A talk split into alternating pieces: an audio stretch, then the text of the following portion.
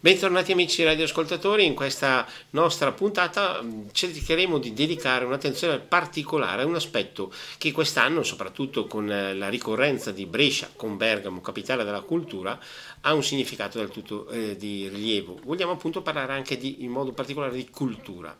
In questo senso abbiamo chiamato qui con noi nei nostri studi, e lo ringraziamo per averci raggiunto, il professor Leonardo Gatti, restauratore sicuramente molto conosciuto e altrettanto qualificato, al quale appunto voglio chiedere proprio come partenza iniziale, siamo nell'anno della cultura, la cultura è ancora importante al giorno d'oggi oppure tra, eh, non so, mondo telematico, mondo economico e compagnia bella, la cultura viene messa un po' in secondo o addirittura in terzo piano? Ah, diciamo che in questo momento oh, l'aspetto culturale eh, viene rivalutato anche da, da, alcune scelte, per certi aspetti anche politiche, che sembra abbiano funzionato e il risultato lo vediamo sotto gli occhi. Eh, Brescia e Bergamo sono diventate capitali della cultura, si è mosso un notevole interesse da parte del pubblico per gli eventi che sono stati organizzati. Io parlo in modo particolare per quanto concerne la città di Brescia perché quella di Bergamo non l'ho seguita fino in fondo e mi sembra che tutto sommato sia un passo avanti verso un qualcosa di costruttivo anche per il futuro della città, anche per quanto concerne la parte diciamo economica perché comunque c'è anche un giro economico dietro questi eventi non indifferente per quanto concerne appunto gli alberghi, i ristoranti e tutto quello che è un contorno di fronte a questo, a questo nuovo modo di presentare la città e anche di rivalutare e valorizzare quello che è il patrimonio artistico culturale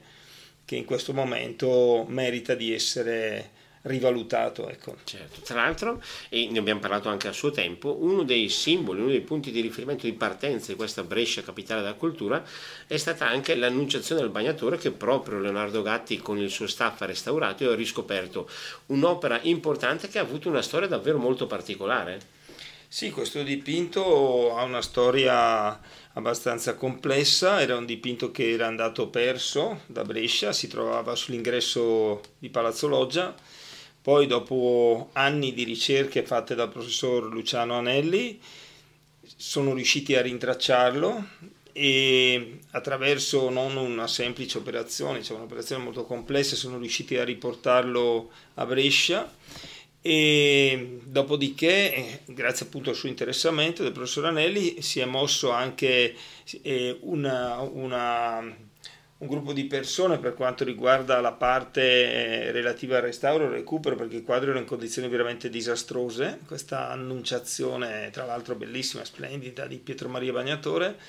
E questo, questo movimento, questo interessamento, le pagine di Facebook e tutto quanto ne consegue ha trovato alla fine una sponsorizzazione che è passata attraverso la fondazione della civiltà bresciana di questa famiglia che ha messo a disposizione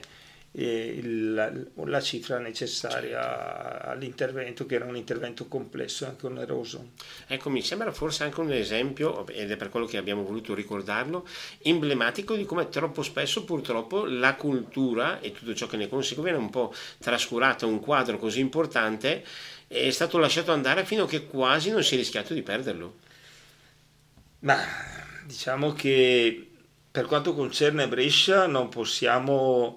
dire, dire questo, perché poi in realtà comunque l'amministrazione comunale eh, si è sempre data da fare, anche prima per poter creare eventi e per poter sostenere operazioni anche di rivalutazione del patrimonio artistico.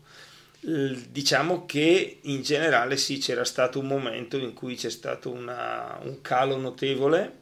ma anche probabilmente per mancanza di capacità da parte di chi doveva organizzare. Poi ci sono stati alcuni anni che sono stati un po' critici. Dopo, diciamo, la gioventù, le nuove leve mi sembrano però molto distanti da questo aspetto. Cioè,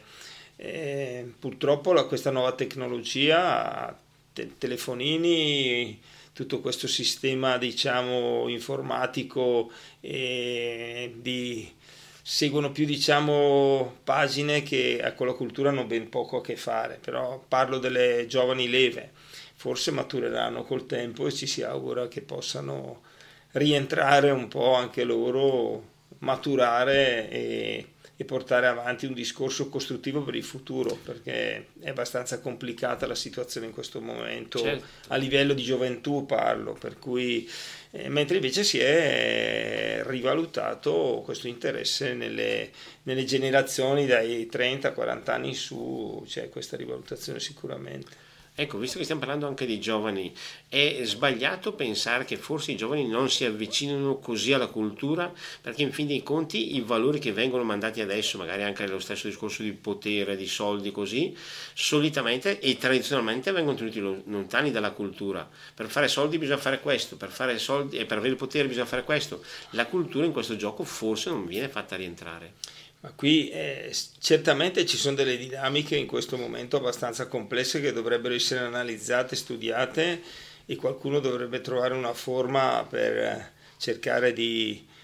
modificarle o, o risolverle perché effettivamente ci troviamo in una condizione nella quale la cultura, ma non solo la cultura, anche l'artigianato, il vero artigianato eh, sta scomparendo. Io parlavo ieri con un mio amico Fabro di Sabio Chiese che mi diceva tra Odolo e Sabio, mi diceva io sono stato nel suo, nella sua officina, ancora il maglio come una volta, tutti questi macchinari, eh, si è stufato, si è stufato, voleva eh, dopo tanti anni, adesso ha deciso di andare in pensione, nonostante sia disponibile a insegnare un lavoro e a cedere tutte le attrezzature praticamente le, anche a livello gratuito, gliele regala purché vada avanti questa attività diciamo proprio artigianale dove la saldatura non esiste, viene fatto ancora tutto a mano, tutto, con, tutto legato con i ferri, tutto una lavorazione molto complessa se vuoi e non ha trovato al momento ancora nessuno che sia in grado di o interessato a, a ripartire con queste attività. Cioè, viene a mancare, secondo me, l'osservazione che hai fatto Luca è giusta perché è venuta a mancare la voglia di lavorare per vari aspetti che possiamo discuterne anche per ore. Eh, personalmente dico che eh, agevolare economicamente i giovani senza farli lavorare, come hanno fatto recentemente, può essere uno dei motivi per i quali c'è un distacco. Certo che se mm, un ragazzo si trova a dover partire in, eh, con, con, un'attività lavorativa anche in questi ambiti praticamente artigianali, parliamo, non parlo solo del restauro, ma anche di quello che può essere eh, la parte dei, dei fabbri, può essere i falegnami di una volta, gli intanti tagliatori che facevano parte di questo mondo culturale, no? perché all'interno di un, di un, restauro, di un palazzo, di una chiesa sono varie le dinamiche, sono varie le aziende che ci lavorano. Purtroppo sta scomparendo un po' proprio questa ma- manodopera perché manca manca la volontà e perché probabilmente c'è l'illusione di facili guadagni facendo dei video stupidi su internet e sicuramente questo non è una, di buona, di buon, una buona traccia per il futuro di questa nuova, nuova gioventù. Certo, forse anche un po' la cultura del tutto e subito sta fermando in maniera eh, sicuramente importante purtroppo questa capacità di fare cose con le proprie mani, questa proprio dicevamo arte, artigianalità. Sì, non possiamo fare di tutta l'erba un fascio, eh, perché non sarebbe neanche giusto, ci sono dei giovani che sono molto bravi, però il dato di fatto è che questi giovani, quelli più bravi, anche figlio di un mio amico recentemente che si laureerà a breve, e anche lui, eh, cioè puntano ovviamente ad aziende di un certo livello, puntano ad andarsene via, vanno all'estero, sono tantissimi giovani che, questo, che negli ultimi anni sono partiti, hanno aperto delle attività o comunque si sono... Eh, messi a lavorare per aziende internazionali perché alla fine eh, un po' gli stipendi troppo bassi secondo me che sicuramente eh, sono bassi per chi li riceve e sono alti per chi, per chi li paga perché poi noi vediamo cosa paghiamo di contributi in un mese dipendenti è una cosa che non sta né in cielo né in terra, penso che sia forse il paese che ha, che ha, la tassazione più alta o quasi, per cui ci sono delle dinamiche che se non verranno corrette sicuramente porteranno a una situazione che sarà in futuro abbastanza grigia e forse anche per certi aspetti difficile da gestire. Abbiamo parlato di, ma- di, manualità, di artigianalità, in questo senso mi solletica anche la curiosità. Eh, il, l'arte del restauro al giorno d'oggi cosa comporta, si, quali sono le sue caratteristiche, i suoi segreti, cosa fate per restaurare e portare quindi al suo originario splendore un'opera che magari si rischia di perdere? Anche il nostro settore sta incontrando alcune difficoltà per quanto concerne l'aspetto prettamente burocratico e questo soprattutto nei lavori diciamo legati in qualche modo al pubblico, cioè parliamo delle amministrazioni comunali ma anche delle, delle parrocchie e delle parti soggette, praticamente tutti, sono tutti lavori soggetti a vincolo ministeriale. È chiaro che i tempi d'attesa sono lunghi, sono troppo lunghi, capisco la difficoltà del personale, però credo che anche il personale di certi uffici ministeriali dovrebbe essere più preparato ad affrontare più elastico ad affrontare i problemi e più elastico nell'affrontarli perché a un certo punto penso che aziende strutturate eh, che si, ci si perde spesso in, in aspetti burocratici che sarebbero risolvibili in brevissimo tempo, invece vediamo che le tempistiche vanno troppo per le lunghe, a volte gli sponsor si stufano, come è capitato recentemente, e per cui fanno un po' marcia indietro, perché quando le tempistiche superano il buon senso, e purtroppo pur comprendendo le difficoltà, perché questi uffici sono sovraccarichi di lavoro, però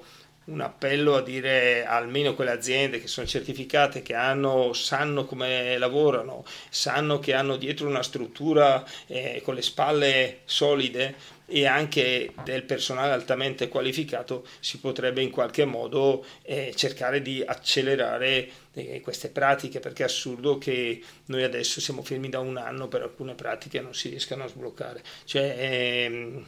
il, il lavoro corre a una velocità molto diversa dalla certo. burocrazia. Magari queste lentezze burocratiche appunto sono il primo freno a tante altre attività che potrebbero invece in realtà offrire un impulso importante sia alla cultura che all'arte in questo caso. Ma sicuramente, sicuramente questo è certo, cioè, però noi nel momento in cui eh, i, i, lavori vengono, sono rallentati dagli aspetti burocratici è normale che innanzitutto cambiano i costi, perché i costi eh, purtroppo schizzano alle stelle, al di là adesso di tutta questa storia, 90% decreto facciate, 110 che ha messo in crisi parecchie aziende che non avevano le spalle solide, però eh, diciamo che da un punto di vista pratico eh, adesso sorge proprio la necessità di far eh, partire il lavoro perché eh, un, un'azienda viaggia su dei ritmi che non sono certamente quelli della burocrazia e non parlo solo nel mio settore, parlavo in altri settori con i miei amici imprenditori,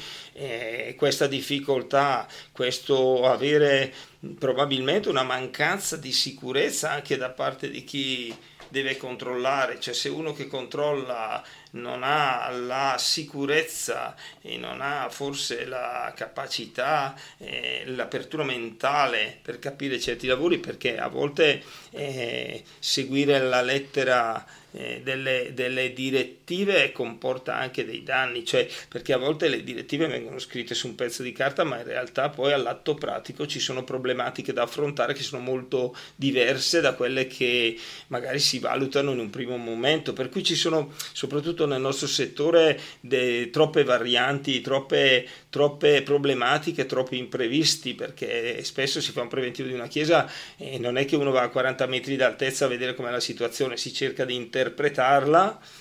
altrimenti bisognerebbe avere una, una, uno step di, di, di, di, un cantiere di prova per dirti un, un cantiere pilota, ma è impos- impossibile farlo certo. su misure così grandi, insomma. Tra l'altro, visto, che stiamo parlando proprio anche di restauro, direi che anche proprio il lavoro del restauro in questi anni ha, avuto, eh, degli, diciamo, ha dovuto anche velocizzare, cioè avere delle innovazioni importanti. Ma sì, a livello tecnologico sicuramente. Per quanto mi concerne non sono convinto di tutte queste innovazioni importanti, perché a mio parere io che vengo un po' dalla generazione dei restauratori eh, che hanno fatto la gavetta proprio e si sono fatti una certa esperienza, e penso che noi i vecchi, diciamo, abbiamo ancora dei sistemi di lavoro molto artigianali ma che danno delle garanzie sicura al 100%. L'utilizzo di materiali come adesso a volte anche imposti, eh, perché questo è il brutto, imposti eh, dagli enti preposti al controllo, l'uso di materiali, ripeto, che prevalentemente sono chimici o hanno eh, reazioni che va bene, al momento possono andare bene, ma non sappiamo poi nel tempo esattamente cosa succeda. Io resto dell'idea che se non c'è la necessità, sia per quanto concerne la garanzia che vecchie metodologie di lavoro hanno sempre dato, ma sia anche per quanto riguarda l'aspetto dell'inquinamento. Noi stiamo lavorando prevalentemente con eh, materiali a basso impatto ambientale, proprio perché deve essere, visto che risultati li abbiamo sempre avuti, non capisco perché a volte si cerchi di cambiare, di puntare su prodotti chimici, eh, a volte anche molto pericolosi certo. a mio parere. Siamo partiti parlando di Brescia cultura e vorrei chiedere anche a livello di curiosità, nel territorio bresciano ci sono esempi importanti di eh, opere d'arte, di, anche abbiamo parlato di chiese, cioè dei veri e propri punti di riferimento o anche motivi di orgoglio per l'arte bresciana? Beh, direi che è talmente ricca che a questo punto fare fare una, una, scaletta o andare a scegliere dei singoli pezzi eh, non è una cosa semplice. fattibile né semplice. Diciamo che io ho avuto la fortuna quando ho ritirato l'annunciazione di Pietro Maria Bagnatore di eh, entrare nei cavò dei Brescia Musei e sicuramente di Santa Giulia ci sono nei depositi delle opere d'arte straordinarie di una straordinaria bellezza. Sarebbe bello organizzare una mostra sulle opere eh, al momento nascoste, ecco, sarebbe una cosa che sicuramente potrebbe stimolare molto la cittadinanza eh, perché tirar fuori dai cavò quei pezzi anche bellissimi che non sono mai stati esposti e creare una mostra così proprio sui pezzi mai visti e sarebbe interessante. Ho visto delle cose veramente straordinarie Luca in questi cavò. E anche per certi aspetti catalogate bene perché va dato atto che Brescia Museo ha lavorato bene da questo punto di vista e ho visto molto ordine, molto, molto il, il, grosso del lavoro è tantissimo, non sarà semplice da completare, però il grosso mh, ho visto molte opere conservate bene, esposte bene, catalogate molto bene. Certo. Quindi un aspetto sicuramente importante e che diciamo ci può indurre a guardare avanti anche con una certa fiducia, ma che ci ha condotto alla prima pausa di questa nostra puntata. Quindi ora passiamo la linea alla regia per uno spazio musicale. Subito dopo torneremo in diretta con il professor Leonardo Gatti. Linea alla regia. E torniamo in diretta, siamo in compagnia del professor Leonardo Gatti con cui stiamo parlando di cultura, di arte e anche di restauro. Abbiamo cercato un po' di vedere anche alcuni dei tesori dell'arte bresciana e io vorrei fare una domanda anche qui un po' particolare, ma sempre per questa nostra chiacchierata generale. Invece sul lato opposto abbiamo alcuni potremmo definire così proprio tesori artistici bresciani che magari sono un po' in pericolo, che avrebbero bisogno di essere rivalutati. Anche in questo caso sono tantissimi, immagino, però cosa si può dire in questo aspetto? Diciamo che bisogna capire cosa si intende per rivalutato o, rimesso in condizioni di sicurezza e di non, non portarli al degrado assoluto. Eh, le opere sono tantissime come pure i beni monumentali e secondo me io feci una proposta in curia una volta per cercare di fare un accordo per quanto riguardava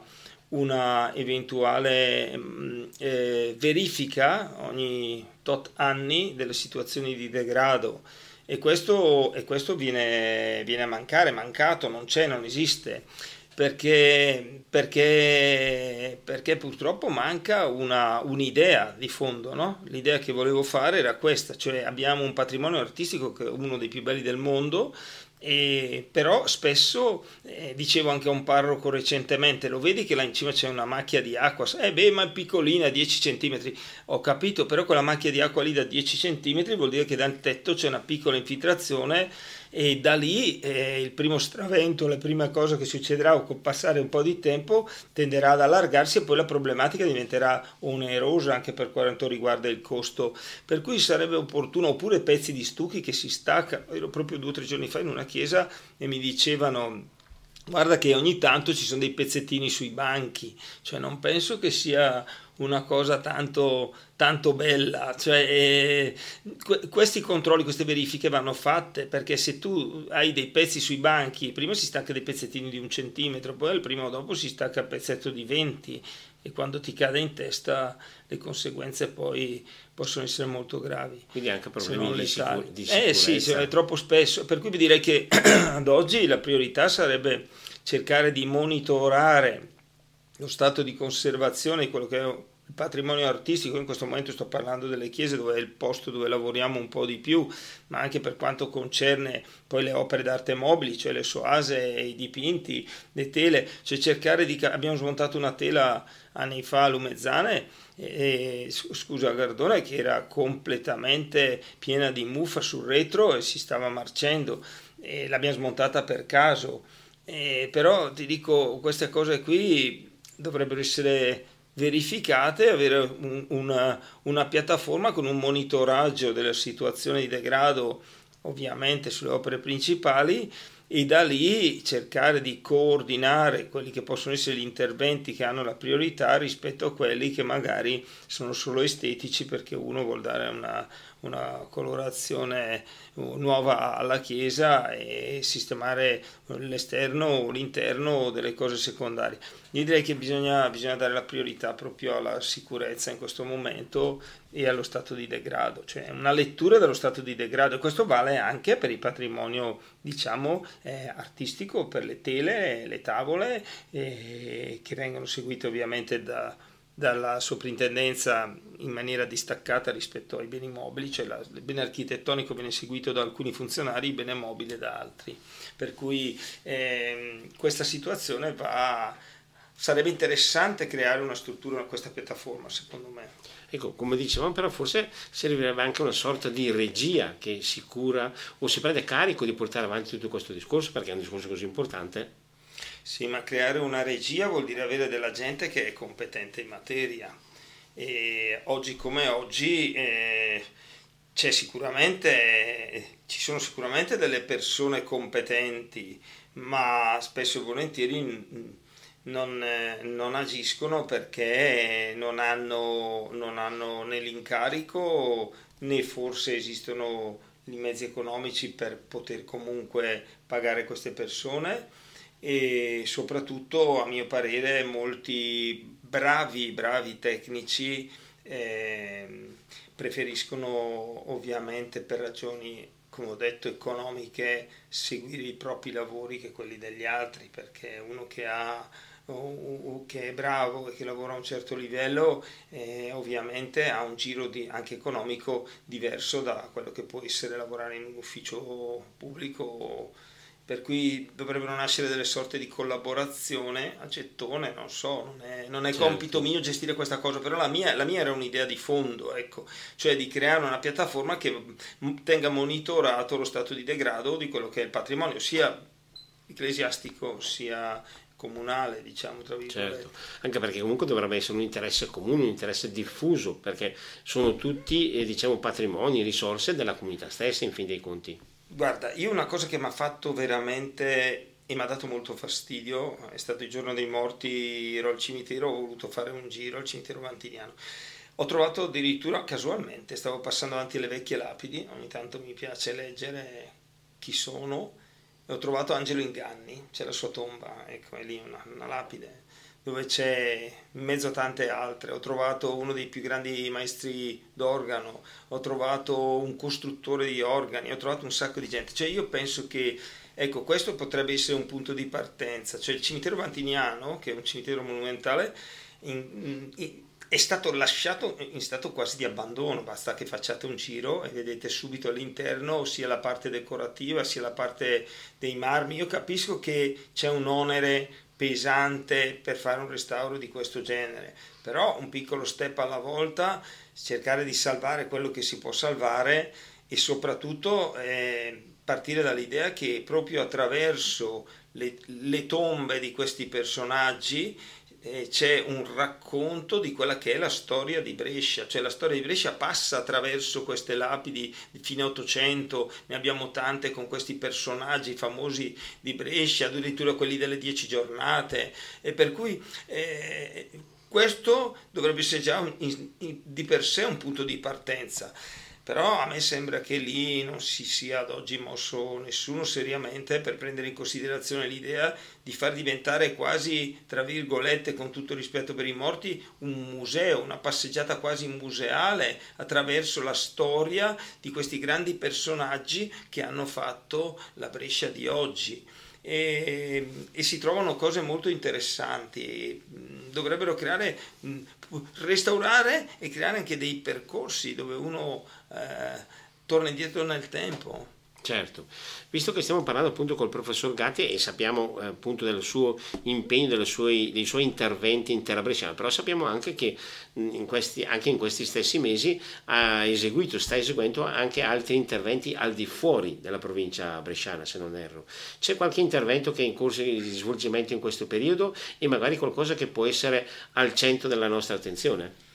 Adesso stiamo concludendo il restauro della facciata della grandissima chiesa di Calcio in provincia di Bergamo, che è quella che si vede dall'Avrevemi, quella specie di duomo enorme, che è la seconda chiesa dopo il duomo di Milano più grande di tutta la Lombardia. Un intervento lungo, complesso, sul quale ci sono alcune piccole divergenze per quanto riguarda la, la finitura di colorazione però stiamo, stiamo ultimandolo, penso che nel giro di qualche settimana, compatibilmente alle condizioni meteorologiche, dopo tanti mesi di lavoro, completeremo questo intervento che ha dato un risultato eccezionale sia per quanto riguarda la parte strutturale sia per quanto riguarda la parte estetica. Eh, ripeto, dove ci, ci sono piccoli accorgimenti che posso o meno condividere.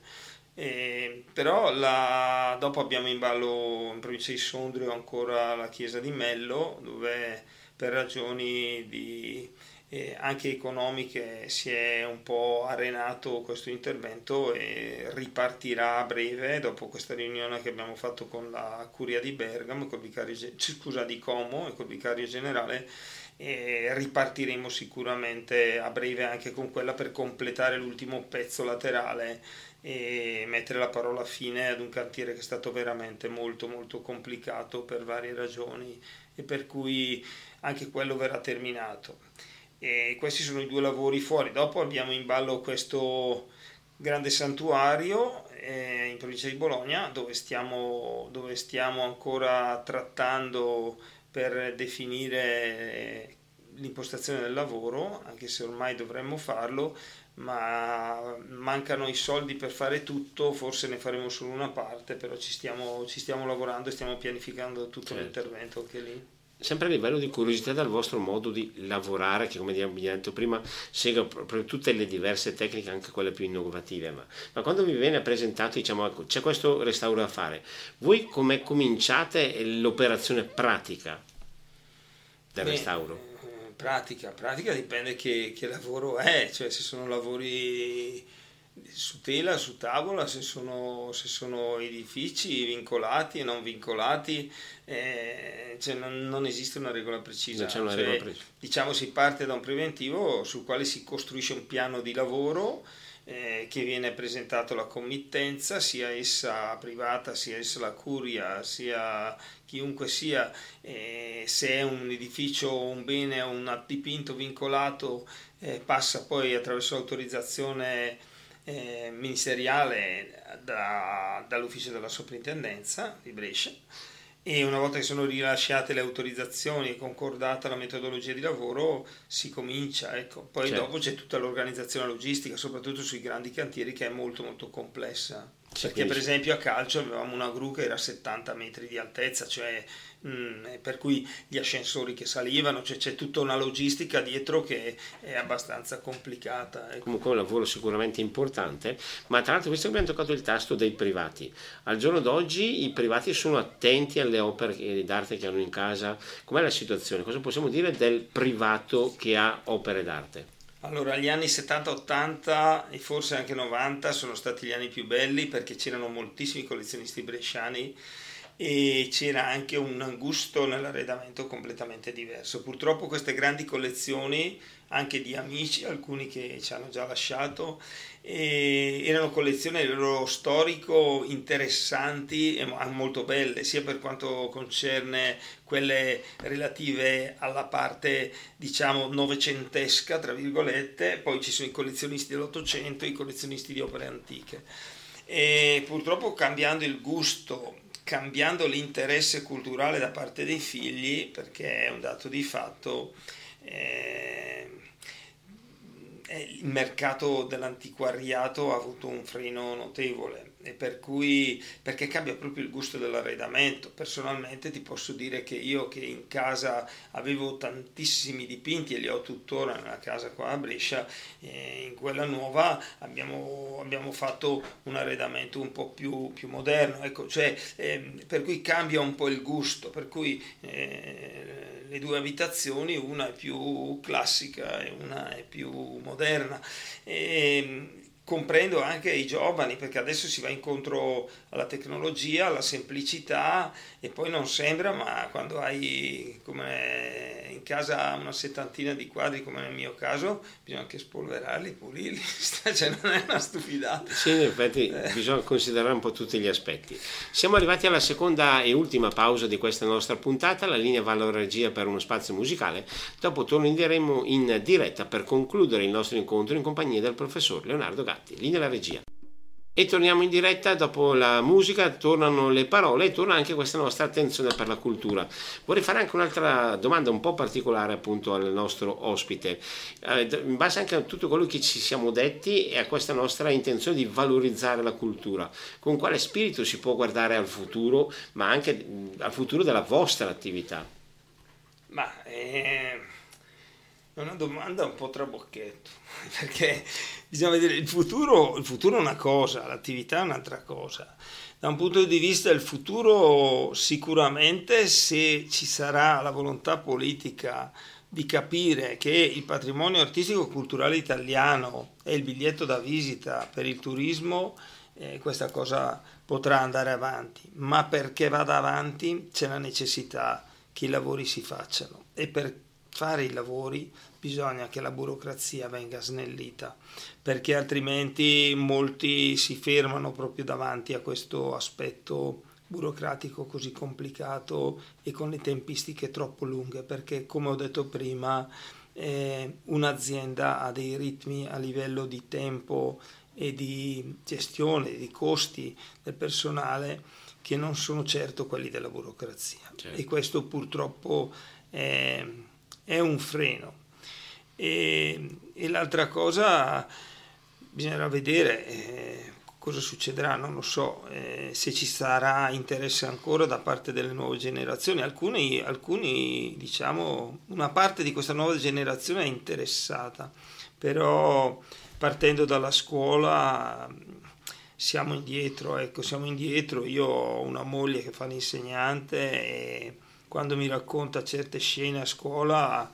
eh, mi domando se è ammissibile una, una cosa del genere, cioè non, che questi aggrediscono i professori, cioè robe, siamo, siamo alla follia pura. Cioè, forse io lo dico adesso come battuta, eh, però dopo qualcuno magari mi, mi guarderà storto, però quando c'era il servizio militare almeno c'era un minimo di di educazione al, alle regole, cosa che oggi manca. Manca l'educazione civica che dovrebbe essere la prima, la prima materia da insegnare a scuola. Purtroppo non c'è, per cui immaginiamoci sto ragazzi che ne combinano di tutti i colori, parlo dalle medie a, a, a una parte anche delle superiori, eh, come si può coinvolgere questi ragazzi nella cultura penso che sia non semplice se non c'è un progetto di base certo. elaborato e pianificato in maniera intelligente. Ecco, tra l'altro abbiamo detto anche prima, purtroppo si trascura eh, troppo spesso in particolare la cultura, vabbè, ha i suoi valori, ma non è staccata dall'aspetto economico, perché abbiamo detto per esempio, visto che stiamo parlando di Brescia capitale della cultura, Brescia che presenta alcuni dei suoi gioielli richiama anche turisti, quindi per ipotesi anche gli alberghi lavorano, per... ci sono tanti diversi aspetti importanti da prendere in considerazione. Non è solo cultura fine a se stessa, magari nelle stanze delle scuole, per ipotesi. Sì, ma io faccio un esempio, cioè, ehm, noi a Brescia in questi giorni proprio abbiamo la mille miglia, no? Brescia attira a livello culturale, perché la cultura può essere anche quella dell'automobilismo, eh? sono, cioè non è che sia solo il dipinto, ci sono tanti aspetti anche interessanti, però qua a Brescia eh, arrivano tutti gli anni persone, personaggi che sono fra i più ricchi e i più benestanti del mondo. Arrivano a Brescia ma scappano subito. Cioè io mi sono sempre chiesto perché non si riesce a creare un qualche cosa, non è certo compito mio, però eh, che, che tenga queste persone, che le faccia tornare a Brescia, che le colleghi alla, alla, al settore imprenditoriale. Cioè, io, io immaginavo sempre la Mille Miglia come un punto di partenza per un mega business che doveva essere fatto a Brescia, che passa dall'aspetto culturale a quello delle visite, ai musei, a, a, tutto quello che ci va dietro, cioè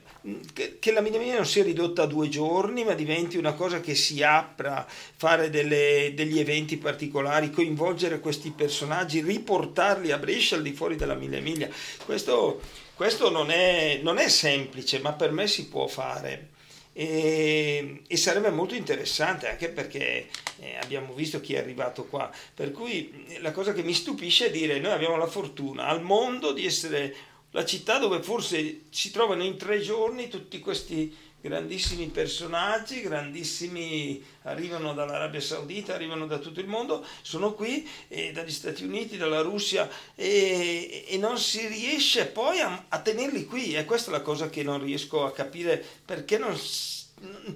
non sono io che devo farlo, ma qualcuno a livello politico che deve riuscire a, a fa- trasformare in business vero quella che non deve essere solo un due giorni di festa Certo, quindi non una cosa estemporanea, ma anche, come diciamo prima, un vero e proprio punto di riferimento e fiore all'occhiello per Brescia e per la brescianità. Come potrebbe essere, come, tornando quindi alla domanda iniziale, come potrebbe essere anche la cultura, tutti i dipinti, tutte le opere che qui a Brescia ci sono. Ma ci sono, ma certo, certamente quest'anno con la Brescia Capitale della Cultura eh, sicuramente ha attirato tantissimi turisti, però eh, io parlo del, del, dell'aspetto anche eh, del business, del, dell'aspetto economico che vada a coinvolgere l'aspetto culturale, storico, artistico, ma allo stesso tempo poi dirotti eh, questo, questo interesse anche su quello che è l'aspetto imprenditoriale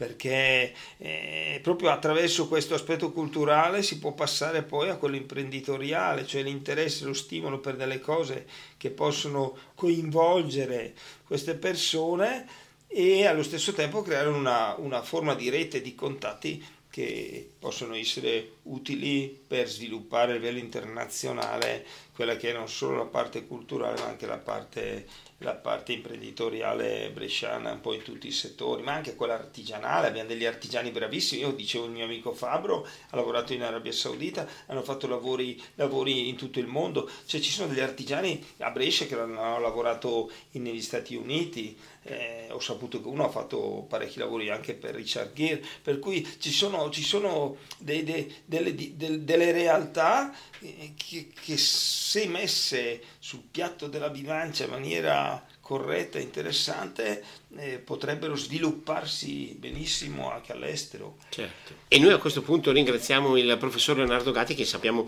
abbiamo strappato un po' dai suoi cantieri tutte le sue attività in corso di svolgimento proprio in queste ore, in questi giorni, per, eh, lo ringraziamo per averci accompagnato in questa nostra riflessione, in questa nostra carrellata. Grazie quindi per essere stato qui con noi. Grazie a te Luca. Speriamo quindi di avere altre occasioni di tornare a parlare di cultura e di arte che, tra virgolette, come dicevo prima, fa, sono aspetti che fanno sempre molto comodo. E un grazie non solo al professor Gatti, al nostro ospite, ma anche a chi ci ha accompagnato in questa nostra carrellata, in questa nostra riflessione e in questa circostanza è una nota particolare a voi tutti, oltre il grazie per averci seguito, anche una buona estate perché questo è il nostro ultimo appuntamento prima dell'estate per la, una pausa estiva, per cui buona estate a tutti e davvero grazie per averci accompagnato. Buon proseguimento di giornata, in questo caso anche di estate.